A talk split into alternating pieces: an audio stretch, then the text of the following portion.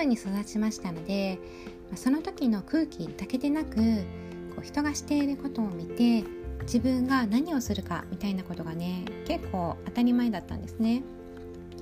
なので特に何かを主張するということがあまりなくてでその空気の中でスムーズにこうことが流れるのが普通だったんですね。こう学校などではその場を生み出すね人たちの気持ちがね全く分かりませんでしたね。不思議だなと思っていたんです。でまあそんな状況で結婚してからね変わりました。これね夫がねあまり察しない人なんですね。でまあこれはねあのー、我が家とね我が家の実家とね逆でしてね男系家族なんですね。まあ、あの男性でも察する能力がとても高い方ねたくさんいらっしゃるのは知ってますので、まあ、大体の傾向としてねこう比較させてくださいね。うん、で、えー、しかもね、あのー、理系男子なんですね。でちょっとねこうマイペースなんですちょっとというかマイペースなんですね。まあ、あの偏見入ってるかもしれないんですけれどもなのでこう察する気なんてねあんまりないんですね。であのそこで私苦労するんですね。あれっていつもと違うってねなんでねこれ言わないとあかんのかなってね。でもいちいち言いたくないしなとかね。あの基本的には相手の行動を指摘するのも得意ではなかったのですごくやりにくいなと思った時期がね結構ありました。で相手は結構言うんですね。あのそそういうことを気にせずにね。うん、そんな感じなんです。でまあ、でもねこう行動に関してはそれなりにね折り合いをつけてやっていくんですけれどもこう言うんだったらね私が全部やるみたいなところもでもありましたけれども、まあ、感情に関することってね結構逆に難しかったんですね。まあ、察する察しないにかかわらず同じ家庭で育つと価値観も似てくるし幼い頃から一緒にいるのである程度は何も言わなくても分かる部分ありますよね。でもこう違う家庭で育った者同士はそれでは通じないですよね。当たり前なんですけれども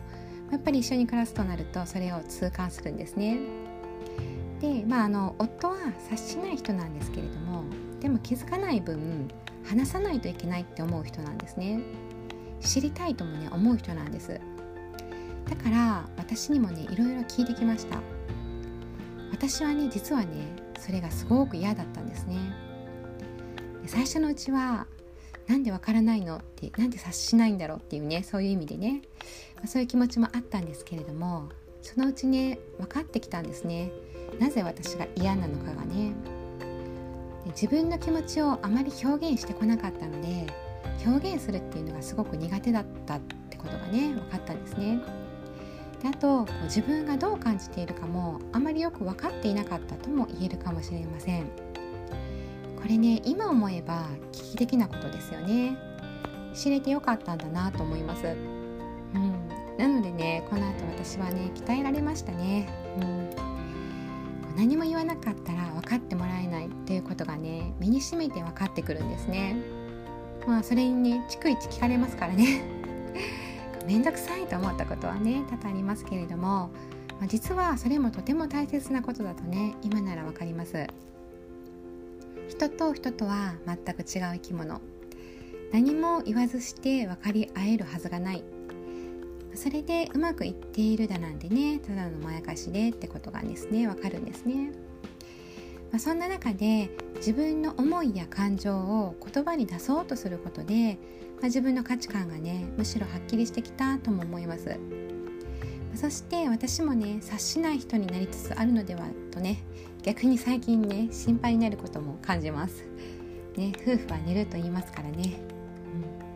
うん。でまあ、察する人察しない人とね言われたりしますけれども、ま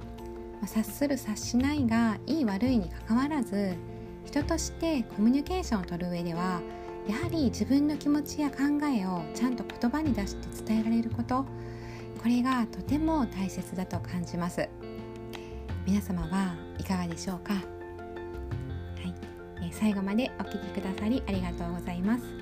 この音声での出会いで皆様や大切なお子様そして私にとりましても未来を少しずつ変えていける出来事となりますように